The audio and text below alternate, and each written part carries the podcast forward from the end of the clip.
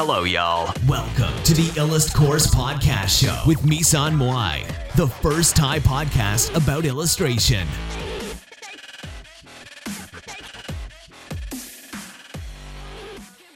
สวัสดีค่ะ วันนี้เราก็จะมาพูดเรื่องของนักวาดกับการลงทุนนะคะ ก็ พอดีเนี่ย อ่านหนังสือเล่มหนึ่งนะคะ ชื่อคิดแบบพาวิทนะคะ ก็คือ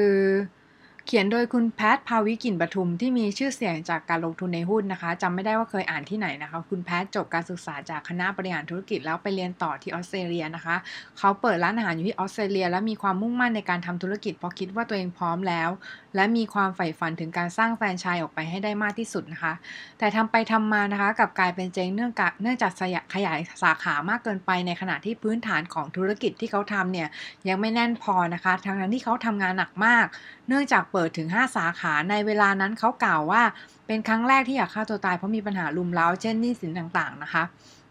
แต่ด้วยความที่ว่าทางบ้านเขานะคะมีฐานะพอสมควรนะคะจึงสามารถ support ยามที่เขาล้มได้นะคะ ต่อมาเนี่ยเขาก็กลับมาที่ไทยนะคะ ด้วยความรู้สึกพ่ายแพ้ และคิดไปต่างๆ นานาว่าตัวเขาไม่เก่งไม่มีความสามารถทางด้านนี้ เขาก็เลยศึกษาด้านการลงทุนค่ะ รวมไปถึงเขียนบล็อกให้ความรู้เกี่ยวกับการลงทุนที่ Blogspot ชื่อบล็อกภาววิทย์ stock comment นะคะ บล็อกของเขาเนี่ย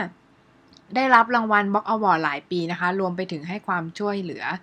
ตอบคำถามลงใน Stock2morrow จนทางนั้นนะคะ ให้ทาบทามให้เขาเขียนหนังสือ กระแสเรื่องหุ้นมาจากไหนนะคะ ถ้าคุณสสังเกตแผงหนังสือหลายปีที่ผ่านมา คุณจะรู้ว่าหนังสือเกี่ยวกับหุ้นขายดีมากจริง ๆนะคะ คงเพราะว่ามันมาจากหลายกระแสนะคะ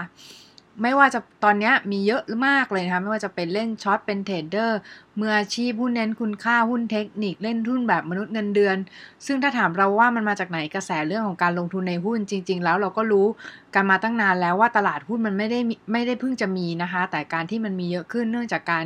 คนเริ่มค้นหาวิธีในการที่จะเป็นอิสระจากงานประจำหรืออย่างน้อยก็รู้ว่า ตัวเองต้องใช้เงินแน่นอนตอนแก่นะคะ ขืนเก็บเงินเดือนละ 5,000 บาททุกเดือนกว่าจะได้เงินล้านหรือซื้อบ้านได้ก็ง่อมพอดี ซึ่งก็แน่นอนว่า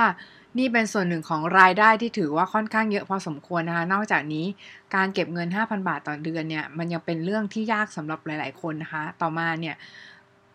หลาย ๆ คนเนี่ยเริ่มรู้ชะตากรรมของตัวเองดีแล้วนะคะ แน่นอนว่าวัยทำงานที่ที่กำลังเป็นพลังในการขับเคลื่อนบริษัทต่างๆ ซึ่งก็คือแน่นอนว่าเป็น Gen Y นะคะสัดส่วนมาก ซึ่งคน Gen Y เนี่ยก็จะมีพวกยัปปี้นะคะ หรือว่าพวกผู้ที่ประสบความสำเร็จในหน้าที่การงานตั้งแต่อายุยังน้อย แล้วก็พวกดิ้งนะคะ หรือว่า Double Income No Kid นะคะ ก็เพิ่มขึ้นทุกวันทุกวัน แล้วก็แน่นอนว่าคนเหล่านี้เนี่ย ในบางทีก็ไม่นิยมที่จะมีลูกนะคะ เนื่องจากต้องการความอิสระในชีวิตพอสมควร หรืออาจจะยังไม่เจอคนที่ถูกใจนะคะ หรือถ้าเจอเนี่ย บางคนก็อาจจะไม่มีลูกหลังแต่งงานไม่ว่าจะเป็นเหตุผลใดก็ตามนะเช่นรายได้รวมกันยังไม่เยอะพอที่จะให้เด็กเกิดมาโดยมีคุณภาพชีวิตที่ดีได้นะคะ และคนเหล่านี้ก็มักจะมองภาพตัวในอนาคตค่ะก็คือ พยายามจะเก็บเงินเพื่อจะเอาไปลงทุนในตอนที่ยังอยู่ที่ในวัยที่แก่แล้วเนี่ยไม่สามารถช่วยเหลือตัวเองได้ แต่ไม่มีลูกหลานคอยดูแลเนี่ยก็สามารถไปอยู่โครงการ housing หรือไปอยู่โครงการบ้านของคนสูงอายุได้ถ้ามีเงินนะคะ ไม่ใช่บ้านพักคนคนชรานะ อันนี้จะดีกว่านะคะ ทำไมต้องสนใจเรื่องการลงทุนด้วย เออ เราเป็นนักวาดเนี่ยทำไมเราต้องสนใจเรื่องเรื่องของการลงทุนนะคะ จริงๆ เราก็ให้ความสนใจเรื่องหุ้นและการลงทุนมาตั้งแต่ตอนทำงานประจำช่วงแรกๆนะคะ ตอนนั้นเนี่ยยังไม่มีหนังสือเกี่ยวหุ้นมากเท่าปัจจุบันนี้นะคะ เล่มที่จุดกระแสการลงทุนเรื่องในหุ้นเนี่ย น่าจะเป็นการลาออกครั้งสุดท้ายนะคะ โดยคุณใบพัด หลังจากนั้นเนี่ย ก็เป็นหนังสือการเล่นหุ้นออนไลน์ของสำนักพิมพ์ติ้งบิยอนที่จำได้ว่าติดอันดับหนึ่งหลายสัปดาห์มากนะคะ คุณภาวิทได้กล่าวไว้ในหนังสือนะคะ ว่าคนส่วนมากรู้ว่าการลงทุนเนี่ยต้องทำกันยังไง คนที่อ่านหนังสือนะมาก ๆ เนี่ยก็รู้วิธีในการลงทุนนะคะ ก็คือซื้อหุ้นในขณะที่มูลค่าของหุ้นตัวนั้นเนี่ยต่ำลงจากความเป็นจริงนะคะ ก็คือดูมูลค่าที่แท้จริงหรือ intrinsic value นะคะ ก็คือโดยมากเนี่ยคนส่วนใหญ่ก็คือจะซื้อหุ้นตามตามกันนะคะ แต่ว่าถ้าที่ถูกต้องเนี่ยก็คือซื้อหุ้น ต่อเมื่อราคาตลาดเนี่ยต่ำกว่ามูลค่าที่แท้จริงนะคะ ในเวลาที่คนหวาดกลัวที่จะซื้อมากที่สุดก็คือ ซื้อเวลาที่เศรษฐกิจตกต่ำมากๆ แล้วมีแต่คนทยอยขาย โดยเราต้องทำกับกันกับคนส่วนใหญ่ก็คือเมื่อซื้อแล้วเนี่ยควรถือไว้ยาวๆไม่ขายนะคะ เลือกหุ้นที่มีพื้นฐานดีแล้วก็ธุรกิจที่เข้าใจไม่ยากมากแล้วไม่ใช่ธุรกิจที่เป็นกระแสหรือเลือกหุ้น blue chip กินเงินปันผล ของพอร์ตหุ้นในพอร์ตแทนที่จะขายเพื่อทำเงินในระยะเวลาสั้นๆ หรือเรียกว่าหุ้นแบบ short หรือ day trade นะคะ คนส่วนมากรู้หลักการนี้แต่พอเอาเข้าจริงทำไม่ได้อย่างที่รู้มานะคะ เพราะว่าการลงทุนในหุ้นเป็นเรื่องของการควบคุมอารมณ์ตัวเองเสียส่วนมากนะคะทำให้ในบางครั้งเนี่ยคุณรู้หลักการก็จริง แต่เวลาคุณลงทุนจริงมันจะเป็นอีกแบบหนึ่งนะคะสำหรับหนังสือเรื่องคิดแบบพาวิทตอนที่เราอ่านเนี่ยเรารู้สึกว่าเขาเขียนถึงหุ้นน้อยนะคะ และสิ่งที่เขาเขียนในหนังสือเล่มนี้ คนที่เคยลงทุนในหุ้นหรืออ่านมาเยอะแล้ว จะรู้ว่าเขาพูดถึงเรื่องเดิมๆนั่นแหละค่ะในหลาย ๆ เล่ม จริง ๆ ก็มีเรื่องใหม่บ้างนะคะ แต่เล่มนี้อ่านสนุกเข้าใจขึ้นง่าย ๆกว่าได้ง่ายขึ้นกว่าเล่มก่อนๆด้วยความที่ว่าทักษะในการเขียนของเขาเนี่ยอาจจะสูงประมาณนึงแล้วนะคะ ก็เลยทำให้หนังสือเนี่ยอ่านไหลไม่ติดขัดนะคะ เราคิดว่าเหมาะสำหรับเด็กจบใหม่ เพราะวัยนี้จะเริ่มทำงานต้องเข้าใจภาพรวมนะคะ โดยคุณภาวิทเน้นว่า การเอาเวลาไปแลกเงินอย่างเดียวเป็นการจับ กัดรายได้ของตัวคุณนะคะ ก็คือคุณเนี่ยต้องหาวิธีในการทำงานที่มันสามารถทำเงินทำเงินได้เองนะคะ หลังจากที่สร้างระบบไว้ไม่ว่าจะเป็นพอร์ตการลงทุนนะคะ ถ้าเป็นนักวาดภาพวาดทุกชิ้นของคุณนั่นแหละนะคะที่จะทำมาสร้างรายได้ ในหลาย ๆ ทางนะคะ สิ่งที่สำคัญก็คือเวลาที่คุณทำงานในแต่ละชิ้นที่เป็นงานส่วนตัว คุณต้องถามตัวเองว่าจะเอาไปต่อยอดยังไง จดลิขสิทธิ์ยังไง และโดยส่วนมากภาพที่คุณวาดเองเนี่ยเราโพสต์ลงเว็บเนี่ยก็จะได้รับความคุ้มครองตามกฎหมายอยู่แล้วนะคะ แต่โดยส่วนมากเวลาคนโดยละเมิดกันก็มักจะไม่ฟ้องร้องกันเนื่องจากกลัวได้ไม่คุ้มเสียแถมเรื่องยาวปวดเสียและเสียเวลาทำมาหากิน จึงโดนผู้อื่นก๊อปงานว่าไปทำสินค้าต่าง ๆ ซึ่งจะเห็นอยู่เรื่อย ๆ ค่ะ กลับมาที่หนังสือคิดแบบพาวิทนะคะ ด้วยความที่คุณแพทเขามีสำนวนในการเขียนที่น่าสนใจ บางคนอาจจะไม่ค่อยชอบสไตล์นี้ แต่เราคิดว่าเป็นหนังสือที่นักวาด อาจจะไม่ค่อยสนใจและนักวาดบางส่วนอคติเกี่ยวความร่ำรวยนะคะ แล้วก็พอพูดถึงคุณภาวิทก็มาจะคิดว่าที่เขาดังเนี่ยเพราะเขาเขียนหนังสือบ้างโปรโมตตัวเองเยอะบ้างแต่ไม่เก่งจริงคนเก่งจริงมักจะเล่นหุ้นรวยเงียบๆมากกว่านะคะ แต่แนวความคิดนี้เรารู้สึกว่า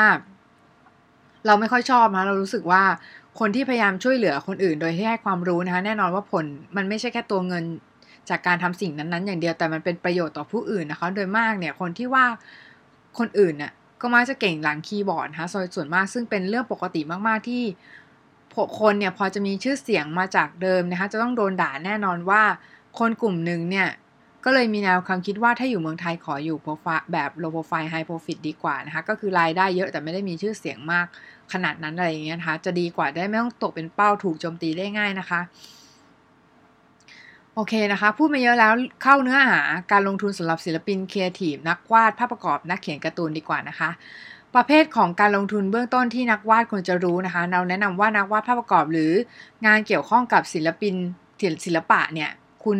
ถ้าคุณไม่ได้สนใจเรื่องของการลงทุนจริง ๆ นะคะ แต่คุณไปลงทุนเนื่องจากใครๆ ก็บอกว่าควรจะศึกษาเรื่องนี้ตามแผงหนังสือทั่วๆไป บอกว่าคุณควรจะเอารายได้ส่วนหนึ่งไปลงทุนตั้งแต่เนิ่นๆ ซึ่งก็บอกว่าไม่ได้มันมันมันผิดอะค่ะ มันไม่ได้ผิดอะค่ะ เพียงแต่ว่าการที่คุณจะลงทุนในตลาดหุ้นเนี่ย คุณจะต้องมีความเข้าใจในหลักการการลงทุนพื้นฐานทั่ว ๆ ไปก่อนนะคะ คนส่วนมากเล่นหุ้นแต่ไม่ได้ลงทุนในหุ้นนะคะ ถามว่าเราลงทุนในหุ้นไหมก็ตอบว่าไม่นะคะ เพราะว่าเราไม่แน่ใจว่า เราจะสามารถควบคุมตัวเองในสถานการณ์ต่างๆ ได้หรือไม่นะคะอีกประการก็คือการลงทุนในหุ้นต้องการทักษะหลายอย่างนะคะและโดยมากนั้นนะคะ ต้องอาศัยหลักการประมาณหนึ่งนะคะ แต่ว่าพอพอลงทุนจริงเนี่ยมันจะเป็นอีกแบบเนื่องจากตลาดหุ้น มักจะมีผลกระทบเมื่อสถานการณ์บ้านเมืองและเศรษฐกิจมีการเปลี่ยนแปลง คนที่ลงทุนในหุ้นจึงต้องตามกระแสข่าวบ้านเมืองที่ส่งผลกระทบต่อตลาดหุ้นโดยทั่ว ๆ ไปอีกด้วยนะคะ ซึ่งเป็นเรื่องที่ต้องศึกษาในหลาย ๆ เรื่องนะคะ โดย ถึงรวมรวมทั้งสามารถวิเคราะห์ได้ว่าหุ้นตัวไหนเป็นหุ้นดี หรือหุ้นตัวไหนเป็นหุ้นปั่นนะคะการศึกษาเรื่องเงินและการลงทุนเป็นสิ่งจำเป็นนะคะสำหรับเราเนี่ยเราให้น้ำหนักในการลงทุนกับตัวเองก่อน ซึ่งนั่นก็คือการศึกษาถ้าสถานะความรู้และความเข้าใจในสิ่งที่จะลงทุนพร้อม เราถึงจะลงทุนตามแผนที่วางไว้ ซึ่งจริง ๆ คนส่วนมากที่เจ๊งกระโบงจากการลงทุนในหุ้น ส่วนมากก็คือไม่ค่อยความรู้ไม่ค่อยมีความรู้นะคะ ได้แต่เลือกหุ้นตามเพื่อนบ้างตาม กูรูกูรู้คนอื่นบ้างนะคะ ซึ่งจริงๆเนี่ยคุณควรจะศึกษา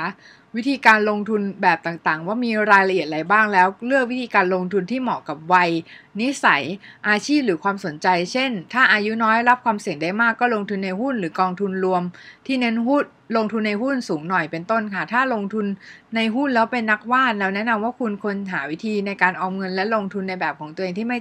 ใช่การจ้องดูกราฟหุ้นอย่างเดียว ซึ่งแต่ละคนเนี่ยย่อมมีจุดสมดุลในการออม เก็บเงินและลงทุนไม่เหมือนกัน ซึ่งถ้าคุณไม่ได้สนใจในหุ้นเลย คุณควรเอาเวลาเนี่ย ไปเพิ่มทักษะที่คุณอยากทำได้ดีขึ้นจะดีกว่าในสายอาชีพคุณเองนะคะ ลงทุนในเรื่องของความรู้ไม่ว่าจะเป็นหนังสือคอร์สสัมมนา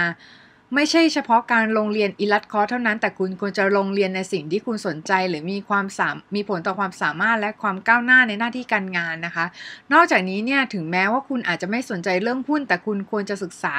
เรื่องการบริหารเงินและข้อดีข้อเสียของการลงทุนแบบต่างๆ ไว้บ้างนะคะเพื่อเป็นทางเลือกที่อาจจะเสียเงินเพิ่มขึ้นเพื่อให้เงินได้ได้งอกเงยด้วยตัว ของตัวเองนะคะ โดยที่คุณอาจจะไม่ต้องศึกษาเรื่องวิธีการเลือกหุ้นพื้นฐานมากนัก เช่น การลงทุนในกองทุนรวม ถ้ามีการลงทุนอย่างสม่ำเสมอ ก็จะได้รับผลตอบแทนทุกปี บางปีอาจจะมีขาดทุน แต่ถ้าคุณลงทุน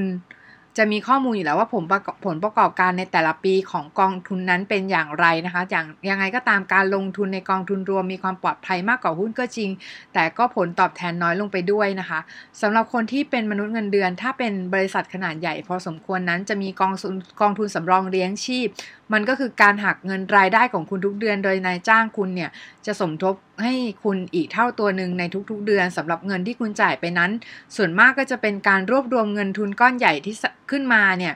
เพื่อนำไปลงทุนต่างๆ ให้ได้ผลประโยชน์กลับมาโดยผู้ผู้บริหารกองทุนมืออาชีพ ดังนั้นถ้าคุณยังทำงานประประจำอยู่จ่ายกองทุนสำรองเลี้ยงชีพให้เต็มแม็กไปเลยค่ะสำหรับข้อมูล ในการลงทุนลักษณะต่างๆ คุณสามารถไปศึกษาได้จากเว็บไซต์ของตลาดหลักทรัพย์แห่งประเทศไทยนะคะ แล้วก็อ่านฟรีอ่านและแนะนำให้อ่านก่อนที่จะลงทุนใดๆนะคะไปที่ http colon slash slash www set or th slash th /index.html ได้เลยนะคะ ส่วนด้านล่างนี้ได้ย่อยออกมาเป็นภาษาที่เข้าใจง่ายประมาณหนึ่งทั้งนี้การลงทุนสำหรับมนุษย์เงินเดือนนั้น บางคนไม่ค่อยสนใจในเรื่องของการลงทุนนะคะ จึงแนะนำว่าคุณอาจจะหักเงินจำนวนเท่า ๆ กันและลงทุนนะคะ โดยการซื้อหน่วยลงทุนจากกองทุนกองทุนรวมอย่าง LTF หรือ RMF ซึ่งคุณอาจจะตัดติดต่อธนาคารในการดำเนินการตัดเงินจากบัญชีของคุณไปซื้อหน่วยลงทุนที่ คุณเลือกไว้โดยอัตโนมัติ โดยการลงทุนลักษณะนี้เป็นการลงทุนโดยไม่คำนึงถึงราคาของหน่วยลงทุนในขณะนั้นนะคะ วิธีในการลงทุนลักษณะนี้มีชื่อเรียกว่า dollar cost averaging นะคะ ซึ่งถ้าคุณอ่านหนังสือมามากพอในในแง่ของการเงินเล่มที่เล่าเรื่องได้ชัดเจน และไม่รู้สึกว่าเป็นเนื้อหาวิชาการมากเกินไปก็คือ The Richest Man in the Babylon นะคะ ไม่ทราบว่าตามร้านหนังสือยังมีอยู่ไหมนะคะ เป็นหนังสือขายดีที่เล่าเรื่องการหาเงินเนี่ย การเงินนะคะผ่านผ่านทางนิทานที่แยบยนต์มากอีกเรื่องหนึ่งเลยทีเดียวนะคะ ประเภทของการลงทุนที่คุณควรรู้นะคะ ข้อแรกก็คือตราสารหนี้หรือพันธบัตรหรือว่าบอลนะคะ ต่างกันตรงที่ตราสารหนี้เนี่ยคือการที่บริษัทมากู้เงินจากผู้ลงทุนรายย่อย ซึ่งก็คือเราเราเนี่ยแหละ โดยมีการซื้อขายหน่วยลงทุนนะคะ เมื่อคุณซื้อหน่วยลงทุนนั้นนั้นคุณจะมีสถานภาพเป็นเจ้าหนี้ในทันทีค่ะ ส่วนพันธบัตรก็แค่เปลี่ยนจากการกู้เงินของคนธรรมดาทั่วไปเป็นการกู้ของรัฐบาล ซึ่งแน่นอนว่าการลงทุนอย่างนี้ความเสี่ยงต่ำนะคะ รายได้ก็อาจจะน้อยไปด้วย แต่แน่นอนว่าดีกว่าฝากธนาคารค่ะ อันที่2นะคะ ตราสารทุนหรือว่าหุ้นกู้ หรือว่า equity instrument นะคะ ก็คือการที่บริษัทต่างๆ ได้ทำการลงทุนโดยการเปิดให้คนทั่วไปเนี่ย สามารถนำเงินไปลงทุนในบริษัทนั้นๆ ตามสถานภาพของผู้ลงทุนเนี่ย เท่ากับ เป็นส่วนหนึ่งของกิจการไม่ใช่เป็นเจ้าหนี้เหมือนกับตราสารหนี้และพันธบัตรนะคะ เพราะฉะนั้นคุณก็จะได้รับผลประโยชน์ต่างๆ เช่นการได้รับเงินปันผลหรือดีเวเดนต์เมื่อเมื่อถึงเวลาจ่ายปันผลในแต่ละรอบปีนะคะ การลงทุนในหุ้นแน่นอนว่ามีความเสี่ยงสูงกว่าการลงทุนชนิดอื่น ๆ และคุณต้องอ่านงบการเงินเป็นนะคะ รู้จักศัพท์เกี่ยวกับการเงินพอสมควร เช่น gross profit net profit อะไรพวกนี้นะคะ ข้อ 3 นะคะ กองทุนรวมหรือ mutual fund นะคะ อันนี้เป็นกองทุนที่เกิดมาจากการที่นักลงทุนรายย่อยๆจำนวนมากที่ทุนทรัพย์อาจจะไม่มากในการลงทุน และไม่มีความสามารถหรือไม่มีเวลาในการศึกษาเรื่องของการลงทุนนะคะ ซึ่งอาจจะทำให้โอกาสเสี่ยงในการเจ๊งสูงนะคะ โดยส่วนมากกองทุนรวมนั้นก็จะเป็นสินค้าทางการเงินของธนาคารต่างๆ ซึ่งก็คือถ้ากองทุนเนี่ยทางกองทุนเนี่ย จะทำการเปิดให้คนทั่วไปสามารถซื้อหน่วยลงทุนได้ แล้วก็เป็นจะมีผู้จัดการกองทุนที่มีประสบการณ์ในการลงทุนสูงมากๆ เป็นผู้ควบคุมนะคะ ดังนั้น การลงทุนในกองทุนรวมเนี่ยจึงได้รับผลประโยชน์ไม่มากเท่าการซื้อหุ้นด้วยตัวเองเนื่องจากต้องเสียค่าใช้จ่ายทนหนึ่งให้กับธนาคารและผู้จัดการกองทุน ซึ่งถ้าคุณจะซื้อกองทุนรวมรายใดคุณควรตรวจสอบผลประกอบการในแต่ละปีของทุนรวมนั้นๆ ก่อนค่ะ กองกองทุนรวมนั้นๆก่อนนะคะ กองทุนรวม LTF หรือว่า Long Term Equity Fund หรือว่ากองทุนรวมหุ้นระยะยาวนะคะ เป็นการลงทุนที่มนุษย์เงินเดือนส่วนมากนิยมลงทุน ควบคู่ไปกับ RTF หรือ Retirement Mutual Fund เนื่องจากนำไปลดหย่อนภาษีได้ถึง 15%ของเงิน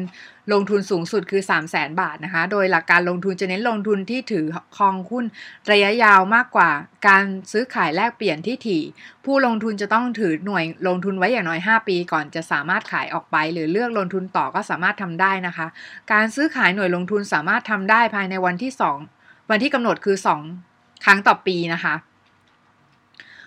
ผู้ลงทุนไม่จำเป็นจะต้องลงทุนทุกปีเหมือนกับกองทุนรวม L กองทุนรวม RMF ก็คือไม่จำเป็นต้องลงทุนทุกปีนะคะ แล้วก็มีความเสี่ยงในการลงทุนหลากหลาย รวมทั้งนโยบายในการจ่ายหรือไม่จ่ายปันผลนะคะ ขึ้นอยู่กับกองกองทุนรวม LTF ที่เราได้เลือก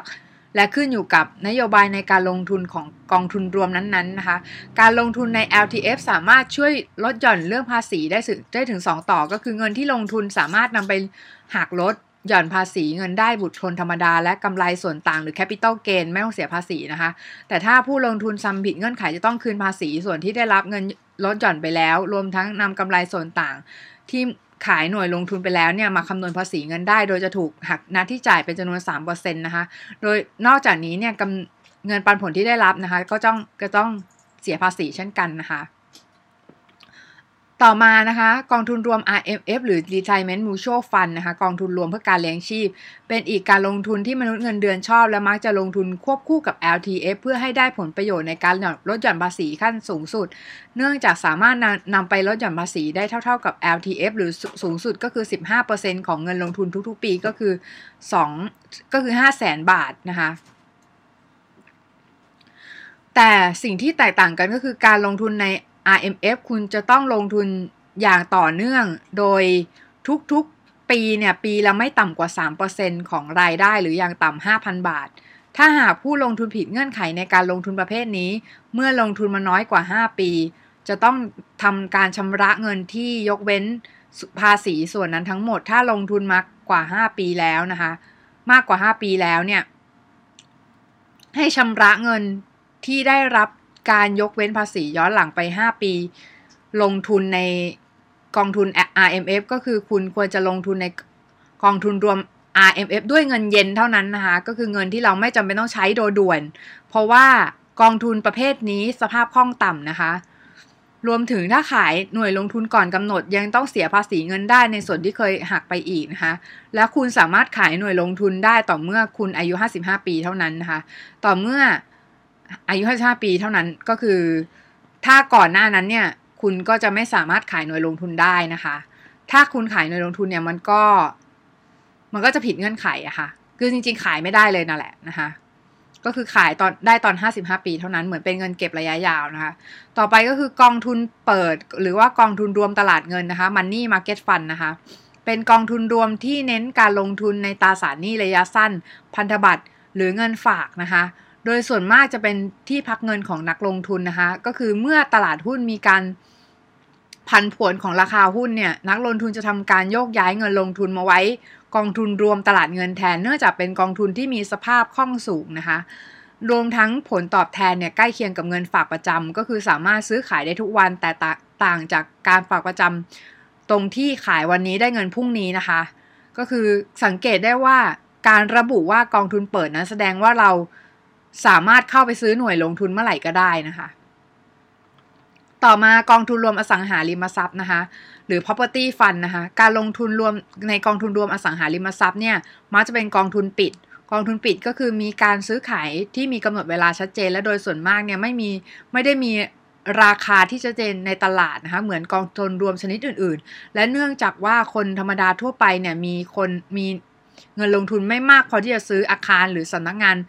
ทรัพย์สินให้เช่าอื่นๆเนี่ยเพราะว่าต้องใช้เงินลงทุนหลายสิบหรือหลายร้อยล้านหรือมากกว่านั้นนะคะ ถ้ากองทุนเน้นการลงทุนอสังหา ริมทรัพย์เช่นห้างสรรพสินค้าเนี่ย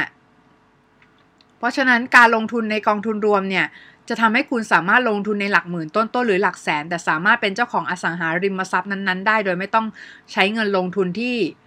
เยอะนะคะ แถมเสี่ยงเจ๊งถ้าสายป่านไม่ยาวพอนะคะหลักการลงทุนก็คือกองทุนรวมอสังหาริมทรัพย์ จะลงทุนในอสังหาริมทรัพย์ที่สร้างมาเพื่อให้เช่าต่างๆ ได้แก่อพาร์ตเมนต์สำนักงานโรงแรม อสังหาริมทรัพย์อื่น ๆ ที่ใกล้เคียง โดยจะทำการเก็บค่าเช่าในตัวอาคารนั้นๆ และจ่ายเป็นเงินปันผลให้กับผู้ลงทุนนะคะ โดยจ่ายถึง 90%ของกำไรที่ได้จากการปล่อยเช่าอสังหาริมทรัพย์นั้นๆ นอกจากนี้นะคะ ยังได้กำไรถ้ามีการซื้อขายอสังหาริมทรัพย์รวมไปถึง ได้กำไรจากส่วนต่างของราคาขายก็คือ capital gain นะคะ อาคารต่างๆ ที่จะดำเนินการลงทุนเนี่ย